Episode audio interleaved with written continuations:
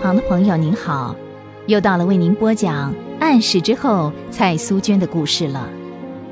蔡苏娟是清末明初南京总督的第七个女儿，虽然生在封建时代，可是为了追求新知识，克服了许多困难，走出深闺，进入外国人办的女学堂读书，而且信了主。认识苏娟的人都觉得奇怪，因为苏娟以前很反对基督教，信了主之后，不但带领他家人信主，还积极的向不认识主的人传福音。上一回我说到，苏娟的外甥永健终于如愿以偿的考取了大学，蔡家每一个人都为他高兴，没想到。一个本来沉迷于赌博、酒色之中的青年会有今天，这正是神向他们施慈爱、听了他们祷告的凭证。当然，最高兴的还是永健的母亲。可是有一件事仍然叫他们放心不下，那就是永健始终不肯跟他的母亲说话。也向来不肯表示他信不信主。不过，苏娟他们都愿意继续仰望神的怜悯。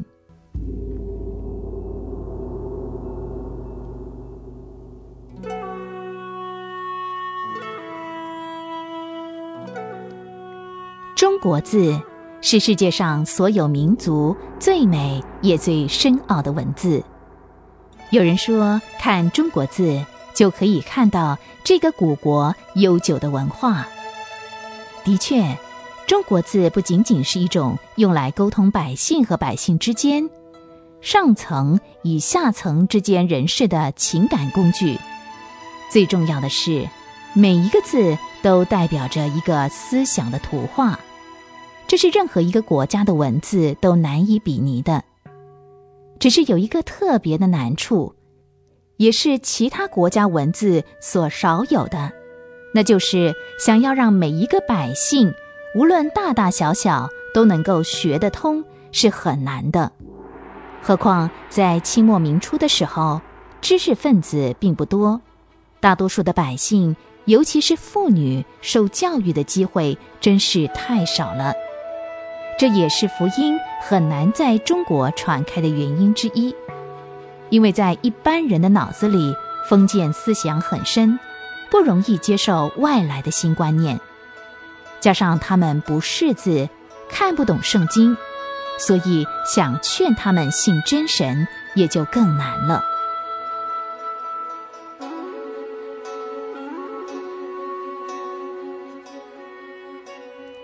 这一天，苏娟回来，带给李曼玛丽一个好消息，干妈。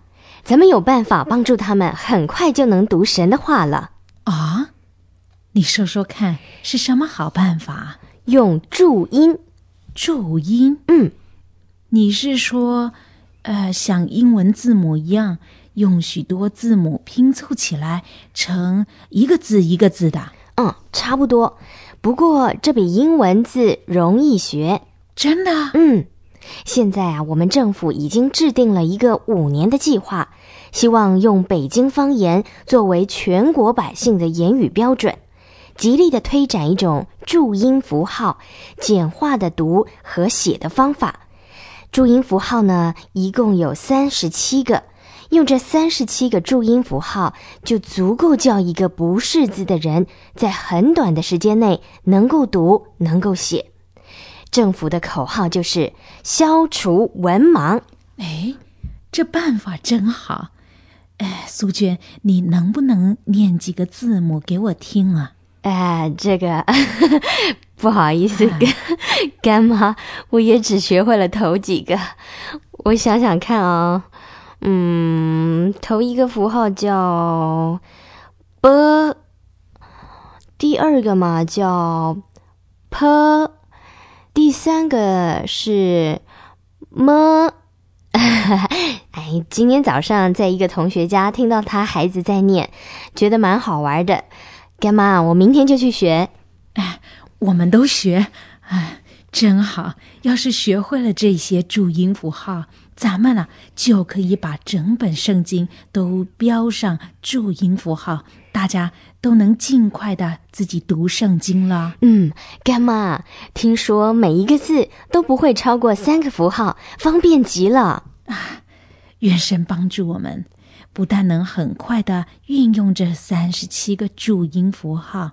而且能进一步完成圣经的注音工作。嗯，从今天开始，咱们的祷告项目又增加了重要的一项。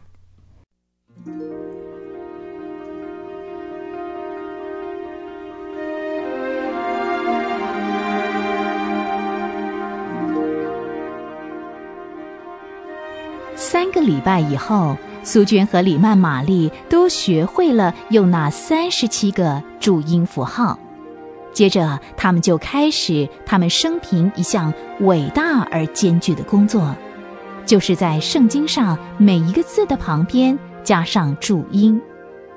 虽然印刷的经费还没有着落，他们还是凭着信心开始工作，因为他们希望让每一个中国人，不管男女老幼。都能有一本附有注音符号的圣经，翻开就能够读。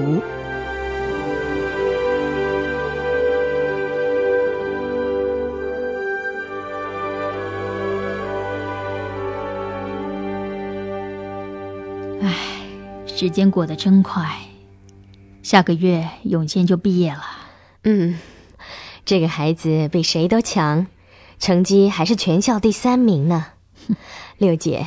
这下您可以安心了，安心，是是该满足了。可是，唉，我就是不明白，为什么大学念了好几年，连一封信也不给我，回到家连一句话也不跟我说？难道，难道他恨我，恨得那么深吗？六姐，不会的。这孩子上了大学以后懂事多了，虽然他没有当面跟您说话，可是最近他在好几封信里面都问到您，要我告诉他身体好不好，还有弟弟妹妹他们的情形。我告诉他，光云和永瑜两个人感情很好，他很开心，还说他的妹妹能够看上他，真是聪明。永健虽然表面上对您、对他的弟弟妹妹很冷淡，可是骨子里还是很关心。只是，哎，我也弄不清楚这孩子。别说您弄不清楚，就是我这个做娘的也弄不清楚。哎，算了，由他吧。我不求别的，只希望早一点听到他信主的消息。可是六姐，那天我不是告诉您了吗？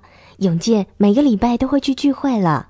我想不久我们就会听到好消息了。嗯，希望是这样。嗯，哦，对了，差一点又忘了告诉你一个好消息。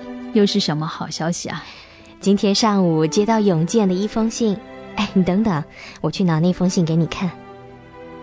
过一会儿，苏娟就递给梅芳一封信。永健在这封信里透露了一个好消息，什么？他，他要去杭州一带去考察各学院。嗯，要不是他在学校表现那么好，学校怎么会聘请他去考察呢？啊，感谢主，他他真的太恩待永健这个孩子了。嗯，是啊，六姐，我们的祷告永远是不会落空的。嗯。